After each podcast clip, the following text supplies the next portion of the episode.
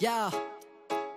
Sick of having to explain myself. They wanna know the history, the pain might help. They're making me wild, need to restrain myself. If I were you, I would educate myself. Oh no. They want me to hate myself, degrade, dismiss, and erase myself. They said Australia and America's not the same. I say David Dungay, they don't even know the name. That's bullshit. Write to your member, tell them what's happening. You gotta challenge the white settler narrative. Got a lot of books that call us nomadic savages.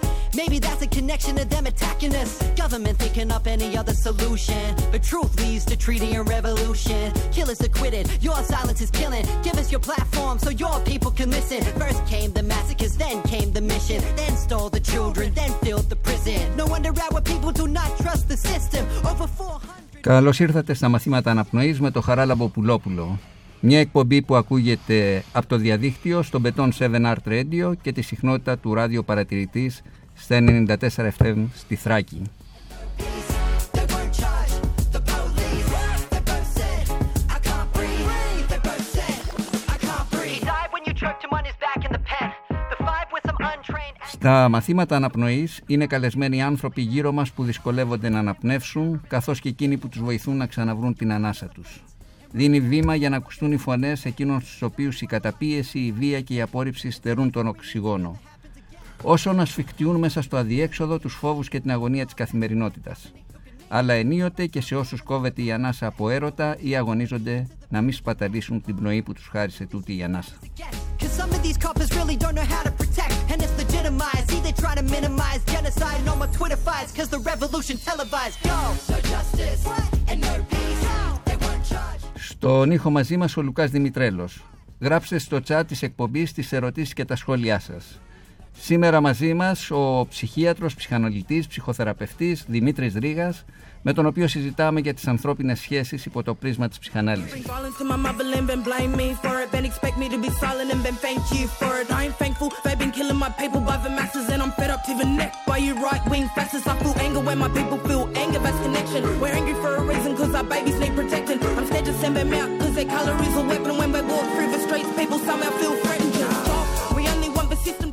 Ο Δημήτρης Ρήγας είναι ψυχίατρος, όπως είπαμε ψυχαναλυτής, ε, εκπαιδευτής, επόπτης, διδάσκων μέλος, μέλος τα λέγαμε της Ελληνικής Εταιρείας Ψυχαναλυτικής Ψυχο- Ψυχοθεραπείας, στην οποία έχει διατελέσει πρόεδρος για πολλά χρόνια και επίσης υπήρξε ιδρυτικό μέλος της Ελληνικής Εταιρείας Ομαδικής Ανάλυσης και Οικογενειακής Θεραπείας. Έχει γράψει αρκετά κείμενα, είναι στην πρώτη γραμμή θα έλεγα της ψυχανάλυσης εδώ και πάρα πολλά χρόνια. Δημήτρη καλώς ήρθες στην εκπομπή. Μπάμπη μου, σε ευχαριστώ πάρα πολύ που με φώναξες και είναι μεγάλη δική μου χαρά που θα μιλήσουμε μαζί για αυτά τα θέματα. Η φωνή σου είναι βέβαια λίγο αλλαγμένη. Ελπίζω να μπορώ να ανασάνω. να μπορείς να ανασάνεις. Ήπιες ένα χαμομήλι λίγο πριν ξεκινήσει η εκπομπή. Ε, να σε ρωτήσω κάτι. Λοιπόν, μια και ε, βλέπω ότι η φωνή σου βγαίνει λίγο δύσκολα και καλώς κάναμε και σ- κάνουμε την εκπομπή αλλά θέλω να σε ρωτήσω αν υπήρξε κάποια στιγμή στην πορεία σου ως ψυχοθεραπευτής κυρίως που ένιωσες να σου κόβεται η ανάσα; Εσύ δίνεις ανάσα στους θεραπευόμενους αλλά υπήρξε κάποια στιγμή που εσύ ένιωσες να σου κόβεται η ανάσα; Από κάποιο γεγονός. Μια στιγμή. Αυτό τώρα είναι ένα δύσκολο ερώτημα η αλήθεια είναι. Ε, και λίγο έτσι μου δίνεις και ένα βήμα αλλά δεν θα το πιάσω ακριβώς γιατί είναι σαν να μου λες αν έχασα ποτέ την πίστη μου. Ε, ο κόσμος που μας περιβάλλει η αλήθεια είναι ότι είναι δύσκολος καμιά φορά είναι αποκρουστικός και απειλητικός. Αλλά όταν κανείς ε, τον βλέπει μέσα από το πρίσμα της δουλειάς του και κυρίως έτσι της ψυχαναλυτικής κατανόησης και της εφαρμογής της που είναι η θεραπεία τελικά μπορεί να διατηρεί μια προσωπική, του, ελ- μια προσωπική ελπίδα έτσι, ένα, ένα, ένα φως να βλέπει στην άκρη των κρίσεων. Είτε αυτές είναι οικονομικές είτε αυτές είναι κοινωνικές είτε αυτές είναι σύνθετες όπως είναι η σημερινή κρίση που είναι υγειονομική, κοινωνική, οικονομική και όλα τα και ψυχολογική βέβαια. Οπότε δεν ξέρω τι να απαντήσω. Πολύ συχνά μου κόβονται τα ύπατα αλλά ευτυχώς ε, έχουμε βρει τις διεξόδους μας. Και η διέξοδος είναι το να πιστεύεις σε κάτι το να μπορείς να, να βλέπεις ότι αυτό το κάτι δουλεύει σε βοηθάει εσένα και με, και με αυτόν τον τρόπο μπορεί να βοηθήσεις και τους άλλους. Και αυτό είναι να κατανοείς τα φαινόμενα είτε αυτά είναι μαζικά. Ε, και αναφέρομαι ας πούμε στη μαζική ψυχολογία, την κοινωνική ψυχολογία, την κοινωνική πραγματικότητα, δράση, αντίδραση και τα λοιπά, είτε είναι ατομικά σαν και αυτά που φτάνουν στα γιατρία μας. Και τα βλέπουμε με τον καθέναν ασθενή, άνθρωπο που θέλει ας πούμε να συζητήσει την προβληματική του μαζί μας. Συνήθως οι άνθρωποι που, που έρχονται στο γραφείο σου έχουν μια δυσκολία στις σχέσεις. Έχουν μια δυσκολία με τον εαυτό τους και ενδεχομένως έχουν μια δυσκολία και με τους άλλους. Αυτό είναι πολύ σημαντικό, είναι αλήθεια και θα έλεγα ότι είναι το, το πιο βασικό θέμα μας. Ε, όλα ξεκινάνε από εκεί. Οι σχέσεις είναι κάτι πολύ σημαντικό και πολύ δύσκολο. Και είναι δύσκολο γιατί σχεδόν όλοι μας έχουμε κάποια ελλείμματα σε αυτό το τομέα ε, στο πώς να σχετιζόμαστε με τον εαυτό μας και με τους άλλους. Και αυτό ξεκινάει από πολύ παλιά. Και έχει τη ρίζα τους στο ότι η ανθρώπινη ύπαρξη συλλαμβάνεται και, και αναπτύσσεται επί 9 μήνες μέσα στην κοιλιά της μητέρας. Τόσο παλιά. Ακριβώς.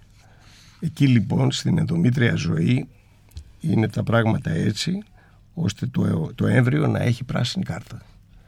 Δηλαδή η μητέρα μπορεί ας πούμε να λιμοκτονεί, το έμβριο θα πάρει τα συστατικά, τα θρεπτικά που χρειάζεται. Η φύση το διατάσσει αυτό. Η μητέρα μπορεί να έχει ανεμία, όλο, όλο το σίδερο θα το πάρει το παιδί. Και αυτό το έχει κανονίσει η φύση και το επιτελεί η βιολογία. Και το παιδί γεννιέται, εμείς δηλαδή γεννιόμαστε. Και αυτό αποτελεί ένα πρώτο τραύμα. Η γέννηση καθεαυτή και ο αποχωρισμός από το σώμα της μάνας και ο αποχωρισμός από τη συγκητιακή συμβιωτική ζωή. Γιατί επί 9 μήνες είμαστε ένα σώμα με τη μητέρα, έτσι δεν είναι. Και με το που γεννιέται το μωρό θα συναντήσει ένα κόσμο ο οποίος είναι, δεν είναι φιλικός, τουλάχιστον ας πούμε όπως γεννιούνται τα παιδιά στο σύγχρονο εντό εισαγωγικών πολιτισμένο κόσμο. Θα είναι σε ένα μευτήριο, το οποίο θα έχει μια θερμοκρασία πόσο να έχει ας πούμε. Το, το παιδί ζει στους 37 βαθμούς οπότε κρυώνει, έχει πονέσει για να γεννηθεί ε, του έχει κοπεί η ανάσα καλή ώρα ε, είναι προστατευμένο και μετά αυτό που έδινε επί 9 μήνες αφιδός και με απόλυτη απόλυτη ασφάλεια η βιολογία καλείται να το επιτελέσει με επιτυχία μια σχέση. Και από εδώ αρχίζουν οι δυσκολίες. Να ακούσουμε ένα τραγούδι από την Billie Holiday, Who Loves You, ποιος σε αγαπάει, γιατί είμαι σίγουρος ότι θα μιλήσεις για την αγάπη της μάνας προς το παιδί και αντίστροφα. Για να το ακούσουμε για λίγο.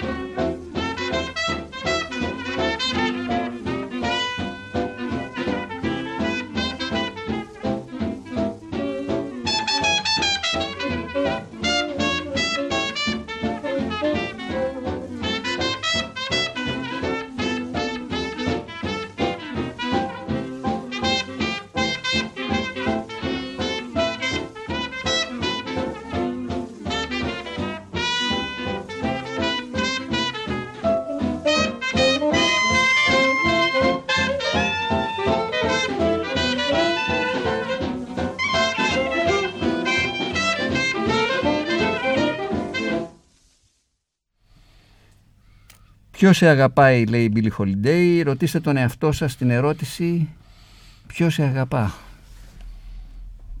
Ποιος μας αγαπά; Ποιος μας αγαπά; Όλοι ψάχνουμε να βρούμε την αγάπη βέβαια ίσως γιατί είναι κάτι και σημαντικό και δυσέβρετο. Βέβαια όταν λέμε για αγάπη πρέπει να διευκρινίσουμε για ποια αγάπη μιλάμε. Γιατί δεν υπάρχει μια αγάπη στη Μεσογεια... στις μεσογειακές χώρες από ό,τι μπορώ να ξέρω και να καταλαβαίνω δεν έχουμε τόσο μεγάλο έλλειμμα σε αυτό το τομέα. Οι άνθρωποι είναι εκφραστικοί, επικοινωνιακοί, εκδηλωτικοί αλλά είναι αυτό αγάπη άραγε. Στα άλλα, στις, στα άλλα γεωγραφικά πλάτη ε, πιο κεντρικά στην Ευρώπη, πιο βόρεια οι άνθρωποι είναι συγκρατημένοι δεν εκδηλώνουν τα συναισθήματά τους αυτή η διαφορά αφορά άρα για την αγάπη. Δεν ξέρω. Η αγάπη πρέπει να έχει κάποια χαρακτηριστικά για να μπορεί να είναι θαυματοποιός. Ε, και όλα ξεκινάνε πάλι από την ε, σχέση του παιδιού με τη μάνα του στην πολύ πολύ πρώιμη περίοδο. Αυτό που είπα και πριν από το υπέροχο αυτό τραγούδι για την σχέση που έρχεται να υποκαταστήσει μια βιολογική έτσι, πραγματικότητα. Γιατί για το νεογέννητο παιδί το οποίο θα το παρομοίαζα με ένα άγραφο υλικό σαν ένα πολύ ακριβό και πολύ ικανό κομπιούτερ το οποίο όμως δεν έχει το software το οποίο δεν μπορεί να κάνει μόνο του τίποτα πρέπει να του βάλει κάποιος να έρθει ένας τεχνικός να του βάλει το, το πρόγραμμα αυτός είναι η μητέρα η οποία θα δώσει νόημα στην ύπαρξη του παιδιού της μέσα από την επαφή που θα έχει μαζί του, μέσα από το χαμόγελο και μέσα από το καθρέφτισμα που θα του κάνει. Το, η ύπαρξη του παιδιού είναι η ψυχή της μάνας του. Υπάρχει μια φράση και αν από τους ακροατές μας είναι κάποιοι που ασχολούνται και με τα ψυχολογικά είναι κάπως γνωστή, είναι μια φράση που έχει πει ο σπουδαίος ψυχαναλυτής και παιδίατρος Donald Winnicott η οποία λέει «There is not such a, such a thing» και εντός παρενθέσεως just a baby. There is not, there is not just, ένα μωρό χωρίς τη μητέρα του. Γιατί το μωρό χωρίς τη μητέρα του δεν μπορεί να υπάρξει. Είναι αυτή που θα του δώσει το νόημα, αυτά που νιώθει η μητέρα για το παιδί της θα εγγραφούν στην ψυχή του παιδιού και θα αποτελέσουν την πρώτη και βασική παρακαταθήκη για την ύπαρξή του την ίδια.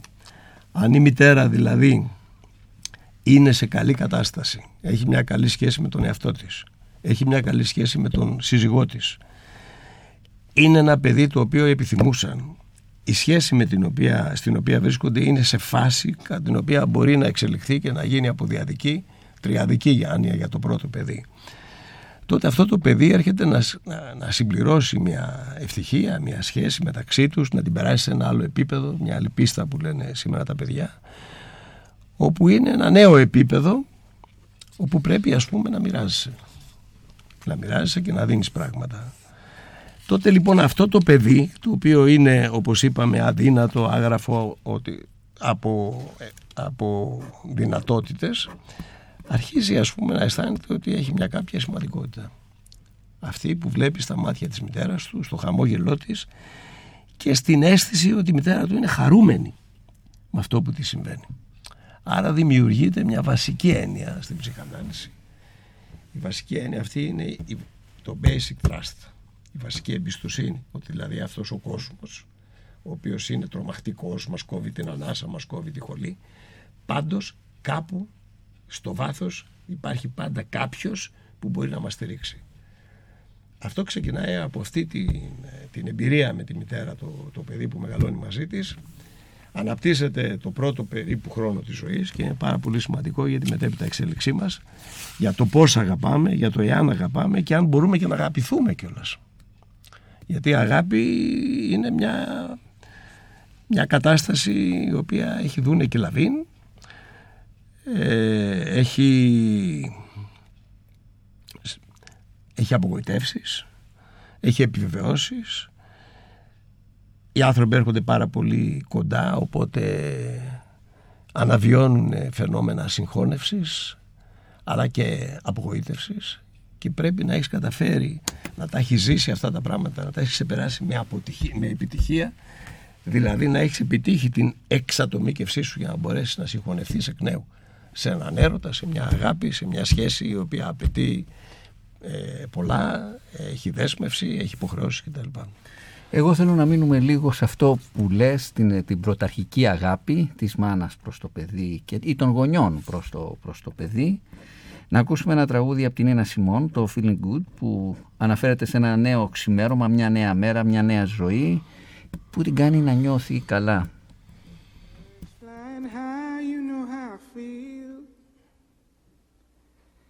Sun in the sky, you know how I feel. Breeze drifting on by, you know how I feel. It's a new dawn, it's a new day.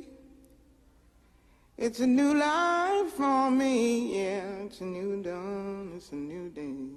It's a new life for me. Ooh, ooh, ooh, and I'm feeling good.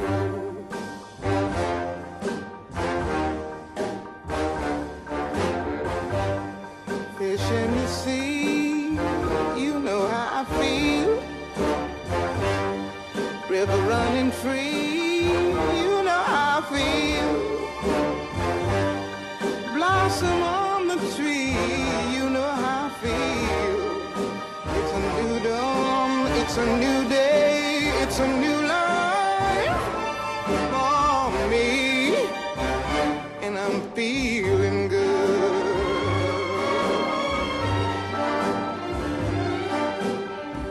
Dragonfly out in the sun you know what I mean, don't you know? Butterflies all having fun, you know what I mean. Sleep in peace when day is done, that's what I mean. And this old world is a new world and a bold world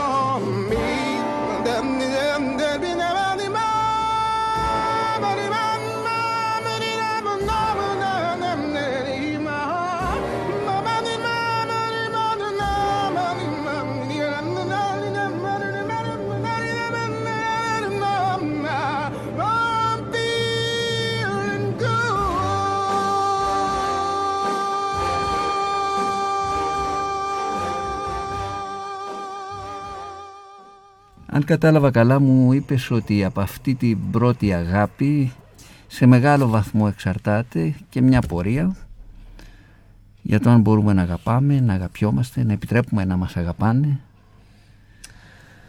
ή Εντάξει, πώς, όλοι- ή όλοι- πώς τα διορθώνουμε κιόλας γιατί Όλοι έχουν τη- την αίσθηση και την βεβαιότητα ότι αυτοί αγαπάνε τους άλλους αλλά δυστυχώς δεν αγαπιούνται τόσο πολύ από αυτούς.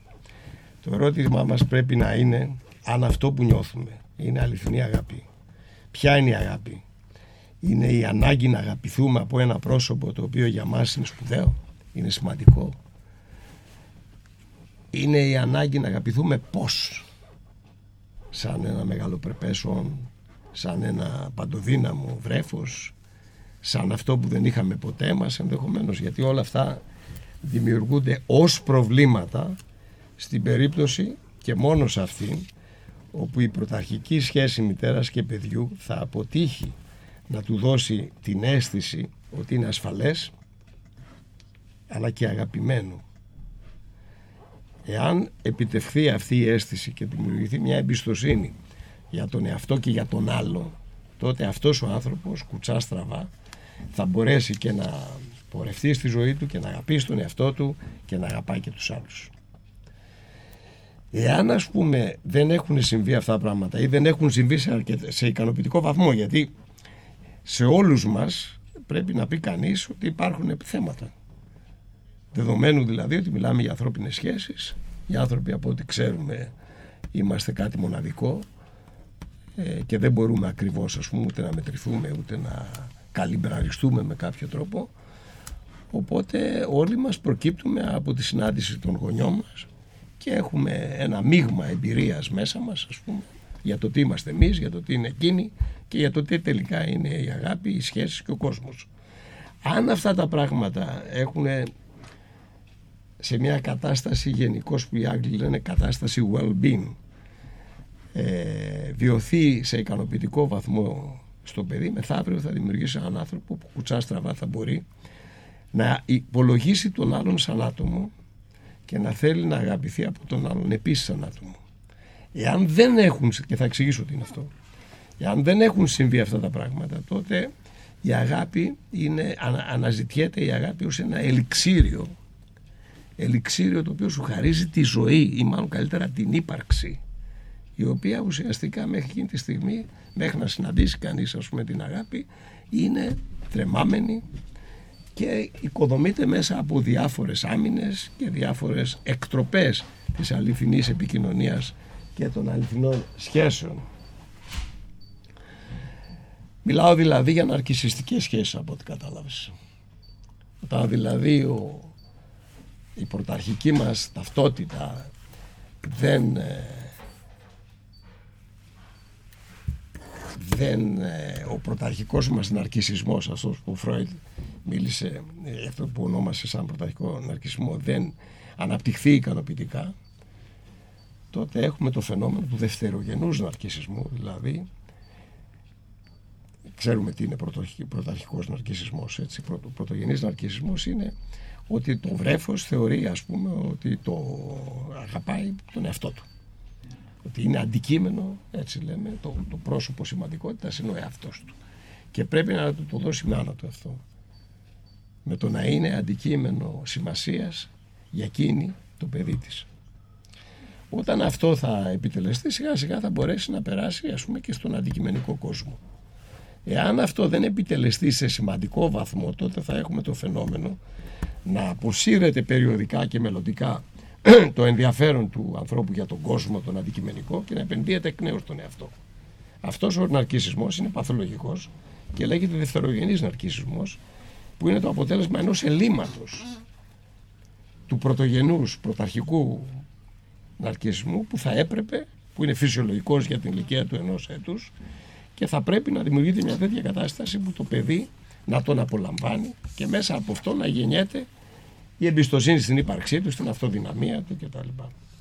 Άρα λοιπόν αναζητάμε απελπισμένα την αγάπη για να μας, ε, δι- για να, για να μας δι- δημιουργήσουμε την έννοια της ύπαρξης και της ταυτότητας όταν μας λείπει αυτό.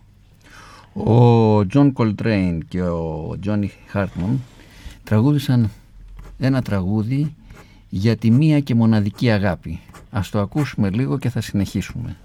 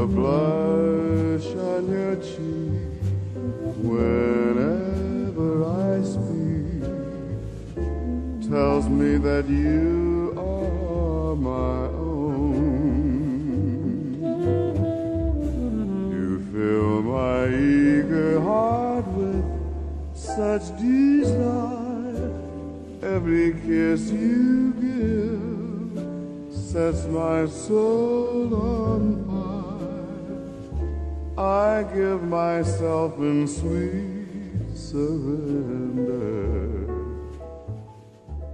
My one and only. Ακούτε τα μαθήματα αναπνοής από το Beton 7 Art Radio και το ράδιο παρατηρητή στα 94 FM στη Θράκη. Αν έχετε ερωτήσεις για τον καλεσμένο μας, γράψτε τις στο chat και θα τις μεταβιβάσω. Μείναμε σε αυτή την αγάπη, στην αναζήτηση αυτής της αγάπης, ε, αλλά ας πάμε και λίγο και στη μοναξιά.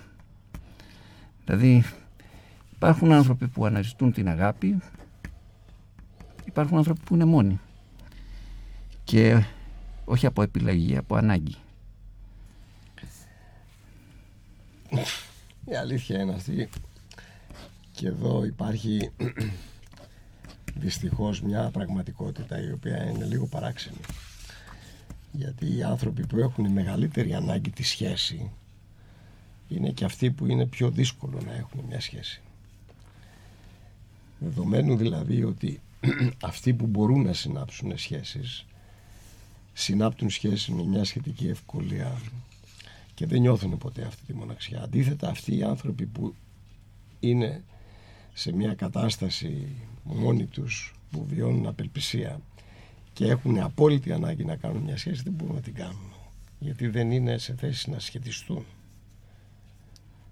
Οπότε θα έλεγα ότι εδώ, όπως είπα και πριν, υπάρχει μια σχετική αδικία ότι οι σχέσεις είναι πιο εύκολη, εύκολες για αυτούς που έχουν σχέσεις δεδομένου ότι μπορούν να σχετιστούν ενώ οι σχέσεις είναι πιο δύσκολες για αυτούς που δεν μπορούν να σχετιστούν και κατά συνέπεια μοιάζει να είναι η μοναξιά πάρα πολύ απειλητική και να μπορεί να σπάσει. Εκεί λοιπόν χρειάζεται να γίνει μια, μια ατομή στη ζωή αυτών των ανθρώπων η οποία ξεκινάει πάλι από την ε, αλλαγή του εαυτού τους. Έτσι, ζούμε, δηλαδή το πρόβλημα της ανθρωπότητας είναι ο υπερπληθυσμός και εμείς έχουμε καταφέρει εδώ με τα δυτικά πρότυπα τα οποία δεν μέμφουμε φυσικά ας πούμε και εγώ τέκνον αυτή του πολιτισμού είμαι αλλά να λέμε ας πούμε και τα, τις, τις, τις, τις, κάποιες πικρές αλήθειες καταφέρουμε να έχουμε πρόβλημα μοναξιάς. Ενώ ο πλανήτης ας πούμε αν κινδυνεύει από κάτι κινδυνεύει από τον υπερπληθυσμό. Έτσι. Κάποτε ο Γραμματικάκης είχε γράψει σε ένα από τα βιβλία του ότι κάποια στιγμή ο φλοιός της γης θα συνθλιβεί από το βάρος των ανθρώπων. Και με μαθηματική με σχέση με εξισώσεις της φυσικής και των μαθηματικών το είχε αποδείξει πότε θα γίνει αυτό. Εάν ο πληθυσμός της γης συνεχίσει να αυξάνεται με τον εκθετικό τρόπο που αυξάνεται μέχρι σήμερα. Και παρόλα αυτά εμείς πάσχουμε από μοναξιά στο δυτικό πολιτισμό μόνο. Γιατί αυτό δεν μπορούμε να πούμε ότι ισχύει σε άλλους πολιτισμούς. Τι, γιατί συμβαίνει αυτό; Συμβαίνει γιατί δεν έχουμε μάθει να σχετιζόμαστε. Και η σχέση ξεκινάει από τη σχέση που έχει ο καθένας με τον εαυτό του. Αν έχεις μια καλή σχέση με τον εαυτό σου, τότε μπορεί να σχετιστείς και με τους άλλους. Εάν δεν έχεις μια καλή σχέση με τον εαυτό σου, αναζητάς σχέσεις οι οποίες είναι κάπως ειδικές, να το πούμε έτσι. Και σχετίζεσαι με τρόπους ειδικούς. Δηλαδή... Ένας μεγάλος ψυχαναλυτής, ο Κένμπερκ, ας πούμε, Μπαμπή, είχε ονομάσει, είχε χαρακτηρίσει, ας πούμε, τις μορφές των σχέσεων ή τις μορφές της αγάπης σε διάφορες κατηγορίες. Είχε πει, ας πούμε, ότι μιλάμε για μια φυσιολογική σχέση, η φυσιολογική αγάπη, στην περίπτωση που οι άνθρωποι, παρά που μπορεί να έχουν διάφορα προβλήματα, η επιθυμία τους να μένουν μαζί και η επιθυμία τους να αγαπιούνται επικρατεί της επιθυμίας για σύγκρουση. Και σε αυτές τις περιπτώσεις οι σχέσεις ας πούμε των άλλων, τα ειδηποδιακά τους προβλήματα δεν είναι τόσο πολύ μεγάλα τα οποία να, παρεμβα... να, παρα... να παραβλάπτουν κτλ. Δεν μου είπες όμως ο... αν κάποιος δεν έχει βιώσει αυτό που λέμε πραγματική αγάπη στην παιδική ηλικία τι μπορεί να κάνει, είναι καταδικασμένος; Γιατί έτσι όπως το εξέφρασες φαίνεται σαν να είναι καταδικασμένος στη μοναξιά, στον αρκισισμό, σε, σε έναν ψεύτικο εαυτό, στις σχέσεις της εφήμερες. Έχεις δίκιο, Μπάμπη. Ναι. Εγώ μιλάω από τη μεριά ε, του κλινικού και η αλήθεια είναι ότι μπορεί ας πούμε κάπως αυτή η ματιά να είναι σχετικώς περιορισμένη σε άλλες εποχές και σε άλλες κοινωνικές ε, και σε άλλες στιγμές ας πούμε της κοινωνικής πραγματικότητας μπορεί να επικρατεί ας πούμε αισιοδοξία και οι άνθρωποι να μην νιώθουν τόσο μόνοι τους γιατί επικοινωνούν γιατί μπορεί να υπάρχει ένας σκοπός που τους ενώνει με τη μορφή μιας ιδεολογίας ή οτιδήποτε άλλο. Αυτό για μένα είναι μια άμυνα αλλά εν πάση περιπτώσει είναι μια μαζική άμυνα η οποία δημιουργεί τη συγκέντρωση των ανθρώπων κάτω από ένα σκοπό και που τους βοηθάει πολύ να επικοινωνήσουν. Οπότε τα φαινόμενα της μοναξιάς εκεί κάπως ε, μακιγιάρονται μπορούμε να πούμε. Αλλά η αλήθεια είναι ότι όπως λέει και ο ποιητής ο Μάντος Ελευθερίου σε αυτό το πολύ ωραίο τραγούδι μια και εδώ βάζεις τα ωραία τραγούδια που μου αρέσουν πολύ. Εκτός από την τζάζ υπάρχει και Υπάρχουν και άλλα ωραία τραγούδια όπως αυτό που τραγουδάει ο Νταλάρας. Παραπονεμένα λόγια λέει έχουν τα τραγούδια μας γιατί το άδικο το ζούμε μέσα από την κούνια μας άρα λοιπόν και αυτός που είναι μοναχικός και τα λοιπά έχει κάποια προβλήματα με τον εαυτό του. Δυσκολεύεται να τα ξεπεράσει μόνος του γιατί αυτά ανήκουν στο ασυνείδητο Ας το ακούσουμε λοιπόν αυτό το τραγούδι με τον Γιώργο Νταλάρα.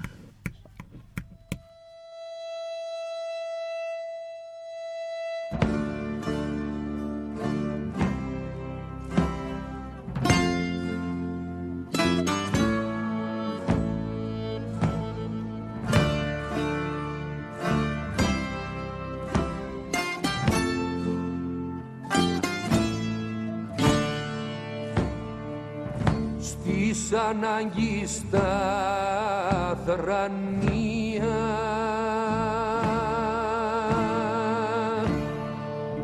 Και στη φτώχεια στο σχόλιο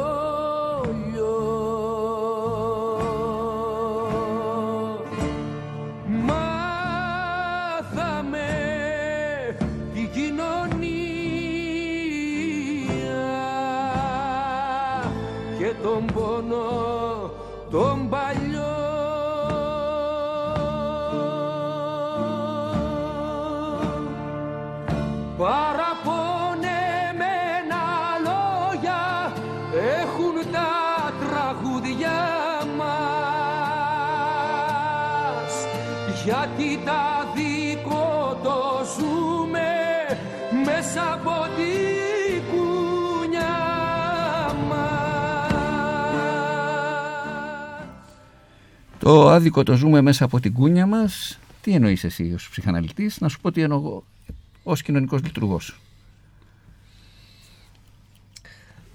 Να σε ρωτήσω εσένα λοιπόν να αντιστρέψουμε τους όρους τι εννοείς εσύ σαν κοινωνικός Εγώ λέω ότι το, το άδικο το ζούμε μέσα από την κούνια μας ενώ ότι υπάρχουν άνθρωποι που γεννιούνται σε κούνιες με, όπου υπάρχουν ανισότητες όπου δεν μπορούν να, να έχουν την, ί- τις ίδιες ευκαιρίες με άλλους ανθρώπους εκτός από την αγάπη γιατί εκτός από την αγάπη, εκτός από τη σχέση υπάρχει και η κοινωνία σε κάποιες κοινωνίες μπορεί να λειτουργούν η κοινότητα να λειτουργεί προ- ε, φροντιστικά αλλά αν σκεφτούμε ας πούμε το άδικο το ζούμε μέσα από την κούνια μας, τα παιδιά των προσφύγων, τα παιδιά των φτωχών ανθρώπων, παιδιά που γεννήθηκαν σε γκέτος. Άρα, μάλλον σε αυτό αναφέρεται ο Ελευθερίου ή όχι. Δεν ξέρω που να αναφέρω το ελευθερίο. Είναι πιθανόν και άμα δεις και το συνθέτη που είναι ο Μαρκόπουλος ε, και την άλλη του δουλειά, σι- σίγουρα αναφέρεται σε αυτό και αναφέρεται και στα πιστεύω μας των παιδικών μας χρόνων και τα δικά μας, αλλά δεν είναι μόνο έτσι τα πράγματα. Καταρχήν αυτό που λες είναι απολύτως σωστό και υπάρχει μεγάλη σχέση μεταξύ του περιβάλλοντος και των ανθρώπων που ζουν μέσα σε αυτό το περιβάλλον. Αν και η αλωτρίωση είναι κάτι πιο σύνθετο γιατί μπορεί να δεις ας πούμε σε πολύ φτωχικές ε, συνοικίες και τα λοιπά τα παιδιά να μεγαλώνουν ε, μέσα στις λάσπες και να παίζουν με ένα τόπι και τα λοιπά και να είναι μια χαρά και να χαίρονται και να έχουν την αγάπη μιας δοτικής μητέρας ας πούμε και μιας γειτονιάς που τα περιβάλλει και τα περι, περιέχει και τα υποστηρίζει και να χαίρονται και να αναπτύσσονται α, ψυχικές ε, προσωπικότητες άρτιες σχετικά. Ε, Παρ' όλα αυτά ας πούμε και δεν μπορεί κανείς να αρνηθεί τη, τον, κυ- τον κοινωνικό παράγοντα αλίμονο και γι' αυτό ε, νομίζω ότι θα πρέπει κανείς να είναι συνειδητοποιημένος και να προσπαθεί προς αυτή την κατεύθυνση. Αλλά υπάρχει και μια άλλη ανισότητα η οποία, για την οποία δεν μπορούμε να κάνουμε πολλά πράγματα. Είναι η ανισότητα ας πούμε της ε, πρωταρχικής σχέσης. Είναι αυτό που είπα πριν, δηλαδή δεν διαλέγουν τα παιδιά τους γονείς τους. Οι γονείς τους είναι αυτά που θα τα, που, αυτοί που θα τα εμπνεύσουν και κατά συνέπεια είναι αυτοί οι οποίοι θα δώσουν τις δυνατότητες στο παιδί να εξελιχθεί όσο θα εξελιχθεί σαν ενήλικος. Να μάθει να σχετίζεται, να μάθει να αγαπάει τον εαυτό του, να έχει εμπιστοσύνη στον εαυτό του και να εμπιστεύεται τους άλλους όταν αυτοί αξίζουν την εμπιστοσύνη τους. Άρα λοιπόν εγώ συναντάω στη δουλειά να κάνω ανθρώπους οι οποίοι είναι κλεισμένοι. Οι πιο πολλοί μοναχικοί άνθρωποι επειδή έχουν καεί στο χιλόπουλο και παροιμία φυσάνε και το γιαούρτι και είναι κλεισμένοι και φοβούνται να ανοιχτούν.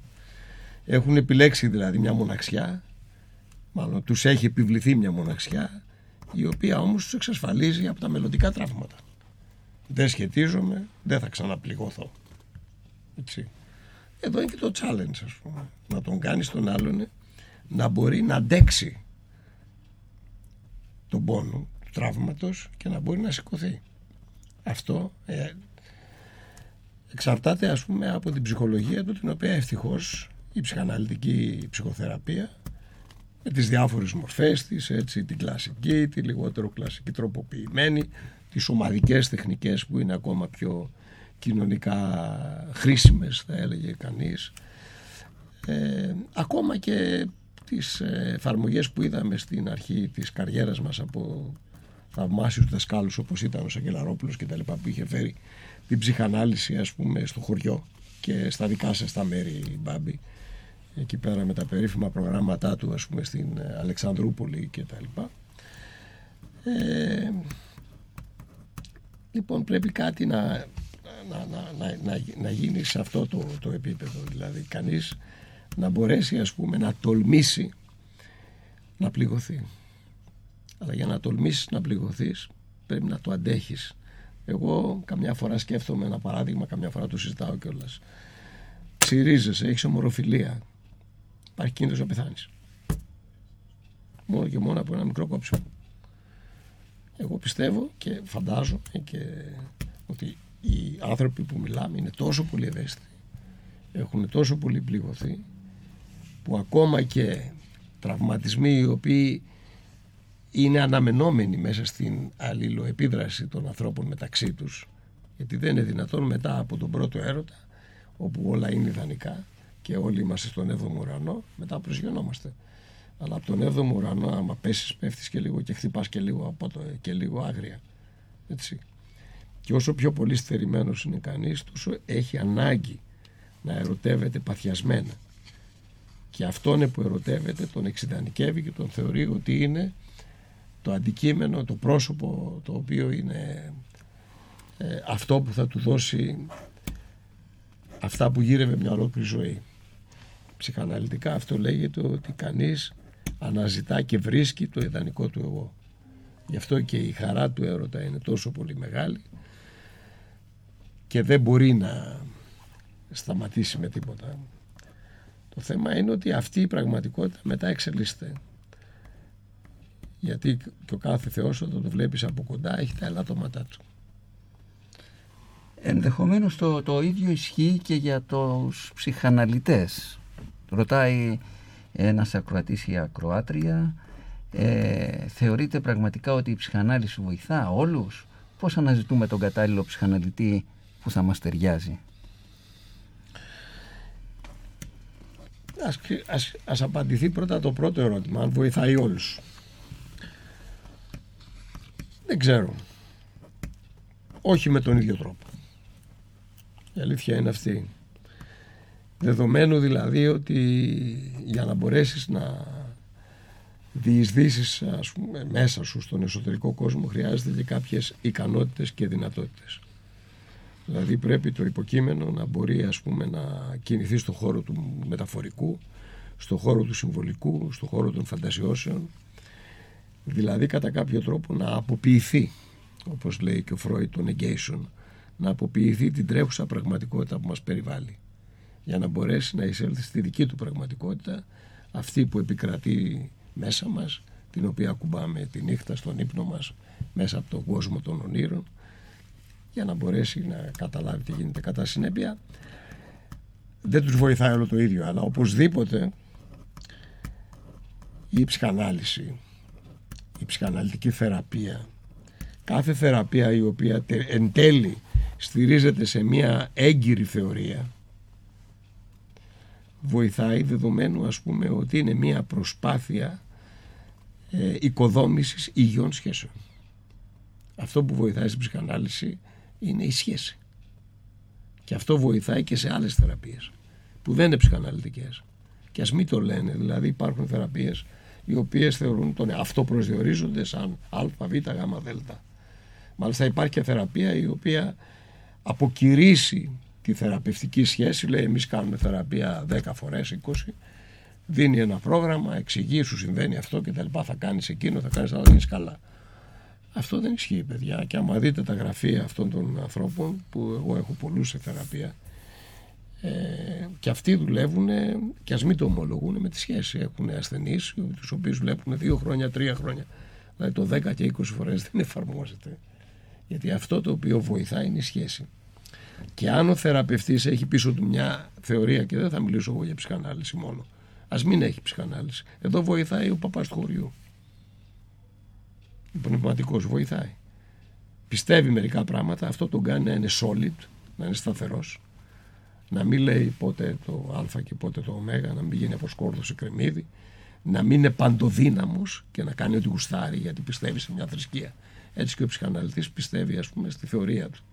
Ή ο συστημικός πιστεύει στη δική του θεωρία, αν και η συστημική δεν είναι τόσο μακριά.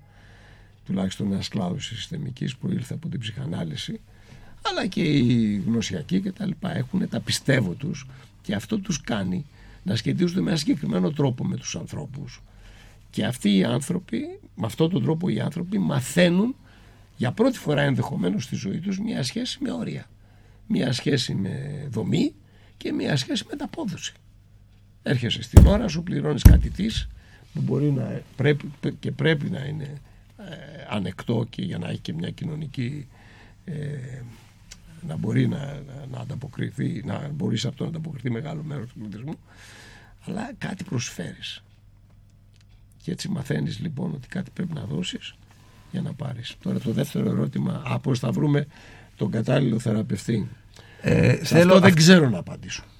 Ξέρεις να απαντήσεις. Θα... Αλλά μην το αφήσουμε στον αέρα. Θα το απαντήσεις μαζί με κάποιο άλλο ερώτημα που θα σου βάλω μετά από ένα απόσπασμα από μια ταινία «Η δε γυνή να φοβείται τον άνδρα» Τζαβέλα. Θέλω να το ακούσεις λίγο αυτό γιατί θέλω να περάσουμε και λίγο και στις σχέσεις και στους ρόλους του ζευγαριού. Για να ακούσουμε ένα μικρό απόσπασμα με τον Αντωνάκη Κοκοβίκο και την Ελένη. Γιατί δεν μιλάς, Αντωνάκη μου; Σε στενεύουν τα παπούτσια σου. Τα παπούτσια; Δεν λες πως κρατήθηκα να μην διακόψω το μυστήριο στη μέση κυρία Κοκοβίκου; Που με ξενύχιασε με δόξα και τιμή. Και πάνω στον κάλο με την ποδάρα σου. Σε πόνισε, Αντωνάκη μου, με συγχωρείς, δεν το ήθελα. Ένα αστείο έκανα κι εγώ που ένιωθα τόσο ευτυχισμένη. Και νόμιζα πως θα γελάσεις. Γιατί ξέρω πως το συνηθίζουν στους γάμους και γελάνε με αυτό. Και τι σημαίνει δηλαδή αυτό το έθιμο. Ότι τώρα που βάλαμε Στεφάνι έχουμε σκοπό να σου επιβληθούμε κυρία Αντωνάκη και σε πατάμε και σε κάνουμε υποπόδι το ποδόν μας. Για το Θεό, Αντωνάκη μου, σαν αστείο το έκανα. Στορκίζομαι στο Στεφάνι μου. Ακούσε τι να με πατήσεις. Δεν με ξέρεις καλά εμένα. Σε βάζω κάτω και σε πατάω εγώ κυρία Κοκοβίκου. Σε πατάω και σε σκίζω στα σαρδέλα. Α, για να σου πω, Αντωνάκη, ακόμα δεν βγήκαμε από την εκκλησία. Α, Α, α. Για σκασμός κυρία Ελένη που τολμάς να μου σηκώσει και φωνή. Για σκασμός. σκασμός. Σκασμός εσύ, Αντωνάκη μου. Εδώ έχουμε και ζευγάρι τώρα. και πού θα βρει τον κατάλληλο ψυχαναλυτή ή ψυχοθεραπευτή για να μην χωρίσει. Ο Αντωνάκης χώρισε με την Ελενίτσα. Το, ο Κακομύρης Αντωνάκης. Πότε είναι αυτή η ταινία; Του, του 65. 65. 1965. Είναι την εποχή της μεγάλης αλλαγής που γίνεται όπου δηλαδή νέα, ήθη, νέα έθιμα, νέα ήθη έρχονται και ε, τροποποιούν πάρα πολύ τα διάφορα, τους διάφορους ρόλους των, ε, τα παλιά χρόνια ξέραμε ας πούμε κάποιους πατροπαράδοτους ρόλους που δυστυχώς υπάρχουν ακόμα σε υποανάπτυκτες περιοχές και σε άλλα κράτη ενισχύονται και πολύ από τις διάφορες θρησκευτικές φανατικ... φα... τους θρησκευτικούς φανατισμούς όμως ευτυχώς όπως και η ταινία ήδη από το 65 λέει ότι αυτοί οι άνθρωποι χωρίσανε γιατί η σχέση που είχαν κάνει ήταν μια ναρκισιστική σχέση. Δηλαδή ο Αντωνάκης αγαπούσε την Ελενίτσα αντί η Ελενίτσα να ζει για τον Αντωνάκη. Δηλαδή μέχρι εκείνη τη στιγμή η Ελενίτσα δεν υπήρχε σαν Ελενίτσα. Δεν υπήρχε το άτομο Ελένη. Υπήρχε μόνο ένα άτομο το οποίο έφτιαχνε τα πουκάμισα του, του Αντωνάκη, έφτιαχνε τα, τα ρούχα του, τον φρόντιζε, τον αγαπούσε, του έλεγε «Ε, κουράστηκες σαν τον Άκη μου, δεν θυμάμαι ακριβώς την ταινία τώρα πώς ήταν, είναι καταπληκτική βέβαια η ταινία. Άρα αυτή είναι ακριβώς, μου δίνεις μια ευκαιρία να πω ότι είναι μια ναρκισιστική σχέση. Ψυχαναλυτικά λέμε ότι αυτή η σχέση έχει μερικά αντικείμενα, δηλαδή δεν βλέπεις τον άλλο σαν ανεξάρτητο άνθρωπο, αλλά έναν άνθρωπο που ο οποίος υπάρχει για να εξυπηρετεί τις ανάγκες δικές σου. Τις οποίες ανάγκες ο Κοκοβίκος, ο Αντωνάκης, όπως ο κάθε ναρκισιστικός, μάχεται να μην τις ξέρει. Ο ναρκισιστής δηλαδή βιώνει παντοδυναμία με το να αποποιείται τις δικές του ανάγκες. Θα βρει εξαρτητικούς άλλους οι οποίοι θέλουν να εισχωρήσουν στη λάμψη του και να μοιραστούν τη λάμψη που έχει ένας ναρκισιστικός τύπος ο οποίος ε, εξωτερικά ας πούμε κάπως λάμπει γιατί συνδυάζονται και άλλα στοιχεία ας πούμε, της προσωπικότητάς του ας πούμε, και συνήθως ας πούμε, είναι κάπως λαμπεροί οι χαρακτήρες οι οποίοι σχετίζονται με άλλους τύπους ιδιοψυχαναγκαστικούς, καταθλιπτικούς αλλά με στοιχεία, με στοιχεία οριακότητας θα έλεγε κανείς οπότε αυτό το ζευγάρι του ναρκισιστικού με τον οριακό είναι ένα ζευγάρι το οποίο ε, έχει πολλά προβλήματα και, από τα οποία μπορεί να φύγει μόνο με θεραπεία. Και αυτό το ζευγάρι πώς μπορεί να επιλέξει το ψυχοθεραπευτή του ή αν του ταιριάζει, αυτή ήταν και η ερώτηση, δεν του ταιριάζει το ψυχαναλυτή του. Γιατί, ε, ε, Δημήτρη, ε, πες σε παρακαλώ τη διαφορά ας πούμε ψυχολόγου, ψυχαναλυτή, ψυχοθεραπευτή. Γιατί ε, πολλοί κόσμος νομίζει ότι είναι ένα όλα αυτά. Θα και... την πούμε και τη διαφορά, αλλά το να δεις αν ταιριά, ποιος, ποιος ψυχαναλυτής σου ταιριάζει ε, θα πρέπει να συναντήσεις ένα ψυχαναλυτή καταρχήν, ένα ψυχοθεραπευτή. Ε, μια και μας ακούνε και άνθρωποι πάντα παρά, παρά το γεγονός ότι η επιλογή είναι ένα θέμα προσωπικό και άπτεται της χημίας που αναπτύσσεται μεταξύ των δύο ανθρώπων. Είναι πάρα πολύ σημαντικό πράγμα αυτό. Η χημεία όπως κάθε σχέση φιλική σχέση, συνεργατική σχέση ερωτική σχέση όλες αυτές οι σχέσεις ευωδώνονται και αναπτύσσονται στο βαθμό, στο βαθμό που υπάρχει μια χημεία μεταξύ τους. Το ίδιο πρέπει να ισχύει και στη θεραπευτική σχέση. Αλλά υπό έναν όρο με ποιον άνθρωπο θα αναπτύξει χημεία δεδομένου ότι ο ένας εκ των δύο ή το ζευγάρι ή ο, ο άνθρωπος που θα πάει στη θεραπεία έχει κάποιο πρόβλημα. Εγώ πάω στη θεραπεία και είμαι εξαρτητικός. Και κατά συνέπεια είμαι, έχω την τάση μπάμπη μου να δεχθώ ό,τι μου πεις. Αν εσύ λοιπόν απέναντί μου είσαι διαστροφικός, μπορεί να με κάνεις ό,τι θέλεις. Άρα πώς θα διαλέξω εγώ ψυχοθεραπευτή; Λοιπόν θα το πω, με, είναι το μόνο πράγμα που θα πω σήμερα με σαφήνεια και με απόλυτο τρόπο ότι να πηγαίνει ο κόσμος σε ψυχοθεραπευτές οι οποίοι είναι πιστοποιημένοι από κάποιον οργανισμό. Οι ψυχοθεραπευτές αυτοί τουλάχιστον έχουν κάνει οι ίδιοι ψυχοθεραπεία στον εαυτό τους είναι μέρος της εκπαίδευσής τους οι ψυχαναλυτές και, και άλλοι ψυχοθεραπευτές έχουν κάνει πολλά χρόνια ψυχοθεραπεία άλλος έχει κάνει 6, άλλος έχει κάνει 8 υπάρχουν ψυχαναλυτές που έχουν κάνει 10 χρόνια που έχουν κάνει δύο ψυχοθεραπείες γιατί ακριβώς με το να ασχολείσαι συνέχεια με αυτό το αντικείμενο, πρέπει από τη μια μεριά να προσέχεις και να ξέρεις τον κίνδυνο που διατρέχεις να καείς και μετά από λίγο να μην μπορείς να πάλεσαι και να ενδιαφέρεσαι. Άρα λοιπόν, ή να εμπλακείς, ας πούμε, με πολύ μεγάλη συναισθηματικότητα και να τα κάνεις χειρότερα. Άρα λοιπόν, φυσικά πρέπει να αναπτυχθεί μια χημεία μεταξύ του θεραπευτή και του θεραπευόμενου και αυτό νομίζω μπορεί να το νιώσει ο θεραπευόμενος από την πρώτη στιγμή αλλά πρέπει οπωσδήποτε να διαλέξει μεταξύ πιστοποιημένων ανθρώπων. Μπορούν εύκολα να βρουν ποιοι οργανισμοί στη χώρα μας, είναι δύο-τρεις δεν είναι περισσότεροι, παρέχουν ε, έγκυροι και πιστοποιημένοι από το εξωτερικό ε, εκπαίδευση στην ψυχαναλυτική ψυχοθεραπεία και την ψυχανάλυση και στη θεραπεία ζεύγους να ζητήσουν από εκεί ας πούμε συστάσεις και θα φτάσουν ας πούμε στα μέλη τους. Άρα μου ε, απάντησες, απάντησες με σαφήνεια ότι δεν αρκεί να είναι κάποιος ψυχολόγος ή ψυχίατρος, χρειάζεται να έχει κάνει εκπαίδευση στην ψυχοθεραπεία, πιστοποιημένη εκπαίδευση και ο ίδιος για να μπορεί να βοηθήσει και κάποιους άλλους. Βάζεις και ένα πλαίσιο και αυτό είναι πολύ, πολύ καλό. Αυτό πρέπει να τονιστεί γιατί ο θεραπευτής μαζί με το θεραπευόμενο κάνουν μια σχέση. Ε, κάποιος ψυχαναλυτής σε ένα συνεδριό μας είχε πει ότι φαντάζεται τη θεραπεία ως εξής. Δύο κοπηλατούν σε μια πυρόγα. Τα ξέρεις η πυρόγα μπορεί να ανατραπεί εύκολα. Ο ένας είναι ο θεραπευόμενος και ο άλλος είναι ο θεραπευτής. Και πάνε να βγούνε. Αυτό είναι η ψυχοθεραπεία, ένα ταξίδι. Πρέπει να είσαι έμπειρος για να μπορείς να το κάνεις γιατί η κίνδυνη είναι πολύ μεγάλη. Να ακούσουμε την Έλα Φιτζέραλτ και το Λούις Άμστρονγκ σε ένα τραγούδι που αναφέρεται στον τρόπο που άλλαξε η ζωή κάποιου. Για να τα ακούσουμε.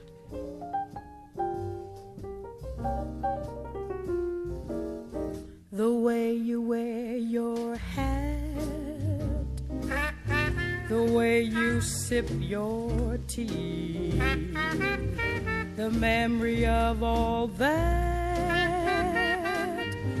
No, no, they can't take that away from me. The way your smile just beams, the way you sing off key the way you haunt my dreams. No, no, they can't take that away from me. We may never, never meet again bumpy road to love. Still, I'll always, always keep the memory of the way you hold your knife, the way we danced till three, the way you've changed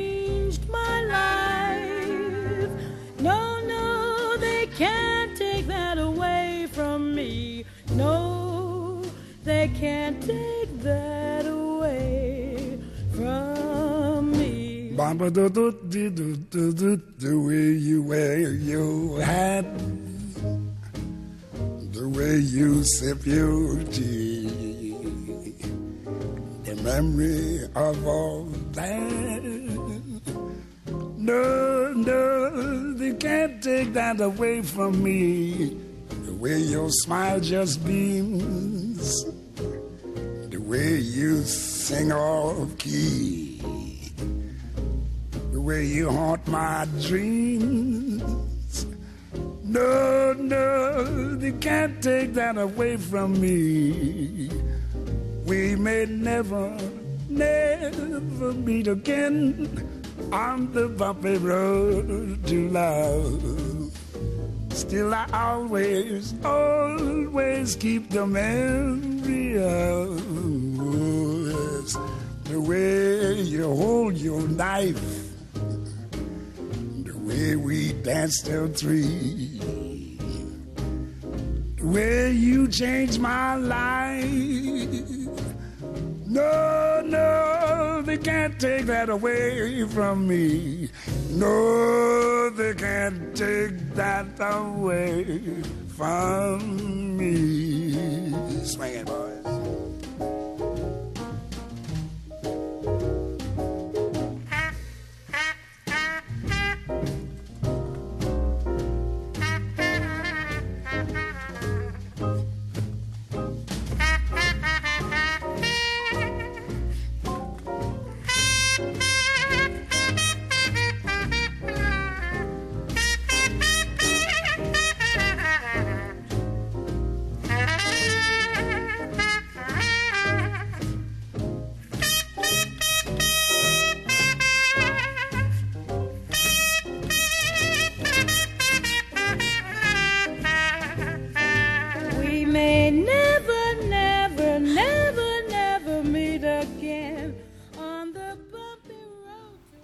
Δημήτρη, φτάνουμε προς το τέλος της εκπομπής.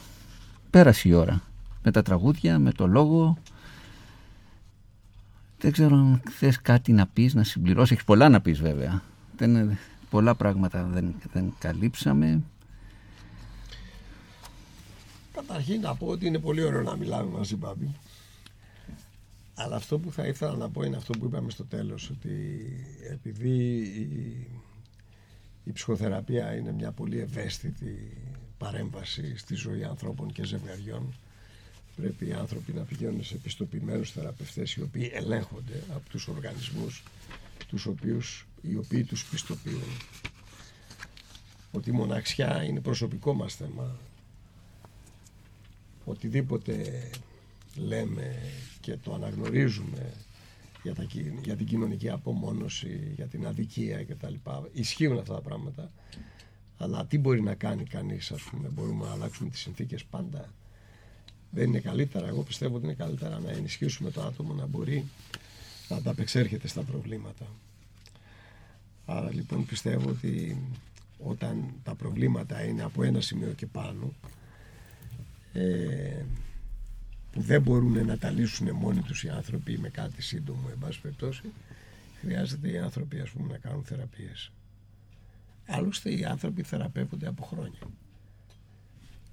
Σε μαζικό βαθμό. Θεραπεύονται από τις θρησκείες. Δηλαδή ο χριστιανισμός και ο μουσουλμανισμός είναι οι δύο κύριες μονοθεϊστικές θρησκείες οι οποίες θεραπεύουν εντός εισαγωγικών θεραπεύουν έτσι.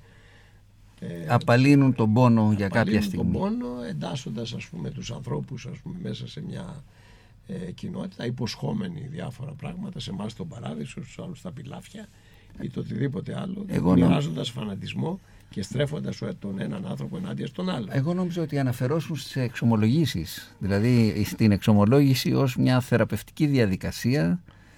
Αναφέρθηκα Ναι. και σε αυτό και μίλησα για ανθρώπους οι οποίοι έχουν βοηθήσει ακριβώς επειδή έχουν και αυτοί μια δομή και δεν μπορούμε να το αγνοούμε αυτό. Ένας άλλος παθολογικός τρόπος βέβαια θεραπείας την οποία περάσαμε αγαπητέ μου Μπάμπη και εμείς είναι τα κόμματα. Τα κόμματα, οι ιδεολογίες έτσι, οι οποίες παρασύρουν γενιές επί γενεών για δεκαετίες μεγάλες και οι οποίες ας πούμε συντα... δημιουργούν μια ένταξη των ανθρώπων που στο βάθος είναι η ψυχική, η αναζήτηση της ψυχικής λύτρωσης μέσω της επικοινωνίας με τους άλλους ομοειδιάτες κτλ. Αλλά αυτές δεν είναι αληθινές θεραπείες γιατί δεν αλλάζουν το υποκείμενο. Η αληθινή θεραπεία έχει σαν βάση της το πένθος. Το πένθος είναι μια λέξη δύσκολη γιατί έχει συνδεθεί με κάτι δυσάρεστο. Αλλά το πένθος το ίδιο δεν είναι δυσάρεστο. Το πένθος είναι η εργασία που γίνεται η ψυχική αφού έχει επέλθει μια απώλεια. Η απώλεια είναι δυσάρεστη. Η απώλεια μπορεί να είναι η απώλεια ενός ανθρώπου, ενός αγαπημένου, ένας χωρισμός, η απώλεια της ταυτότητας, η απώλεια της εργασίας μας, η απώλεια των ιδανικών μας. Όλα αυτά μας, μας οδηγούν σε μια ψυχική κατάσταση οδυνηρή. Το, το, το, το να βγει κανείς από αυτό είναι να ακολουθήσει την λυτρωτική διεργασία του πένθους. Δηλαδή το να αποδεχθεί την απώλεια και να μπορέσει να βγει έξω, να μπορέσει να υπάρξει μετά την απώλεια επενδύοντας ξανά στη ζωή. Και αυτό το διδάσκει η ψυχαναλυτική ψυχοθεραπεία. Θα συμφωνήσω μαζί σου και θα κλείσουμε την εκπομπή με ένα τραγούδι ε, του Τόνι Μπενέτ με την Amy Winehouse από ένα δίσκο που κυκλοφόρησε το 2011. Το 2011 βέβαια ε, πέθανε και η Amy Winehouse κάποιους μήνες αργότερα η οποία πράγματι βασανίστηκε. Είχε όλα αυτά που είπες αυτή τη σχέση με τον πατέρα της, με τη μάνα της ε, που τη βασάνισε σε όλη της, ζωή- σε όλη της τη ζωή. Θέλω να σε, ευχαριστώ, να σε ευχαριστήσω που, που ήσουν μαζί μας. Να σου ευχηθώ καλή δύναμη, καλό καλοκαίρι. Από αύριο αρχίζει το καλοκαίρι μου φαίνεται, σήμερα είναι τελευταία μέρα της Άνοιξης και ας ακούσουμε το Body and Soul. Μπάμπη μου ήταν μεγάλη μου χαρά που είμαστε μαζί. Έτσι και με τους ήχους αυτός, της, αυτής της υπέροχης μουσικής έτσι μιλήσαμε πως μιλάγαμε παλιά στις βεράτες μας. να είσαι καλά Δημήτρη και καλή δύναμη. Γεια σας, θα τα πούμε την άλλη εβδομάδα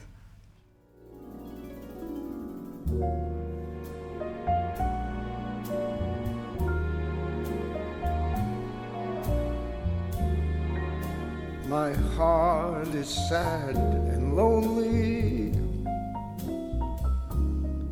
For you I sigh, for you, dear, only. Why haven't you seen it? I'm all for you, body and soul. I spend my days and a hungry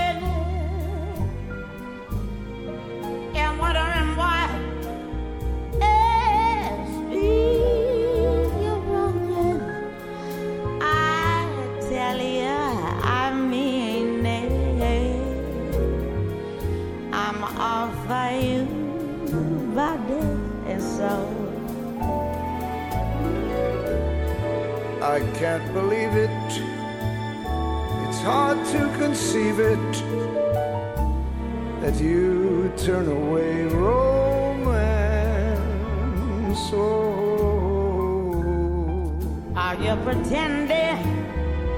It looks like the ending unless I could have one more chance to pretend. My life a wreck you're making. You know I'm yours but just the taking. I'd gladly surrender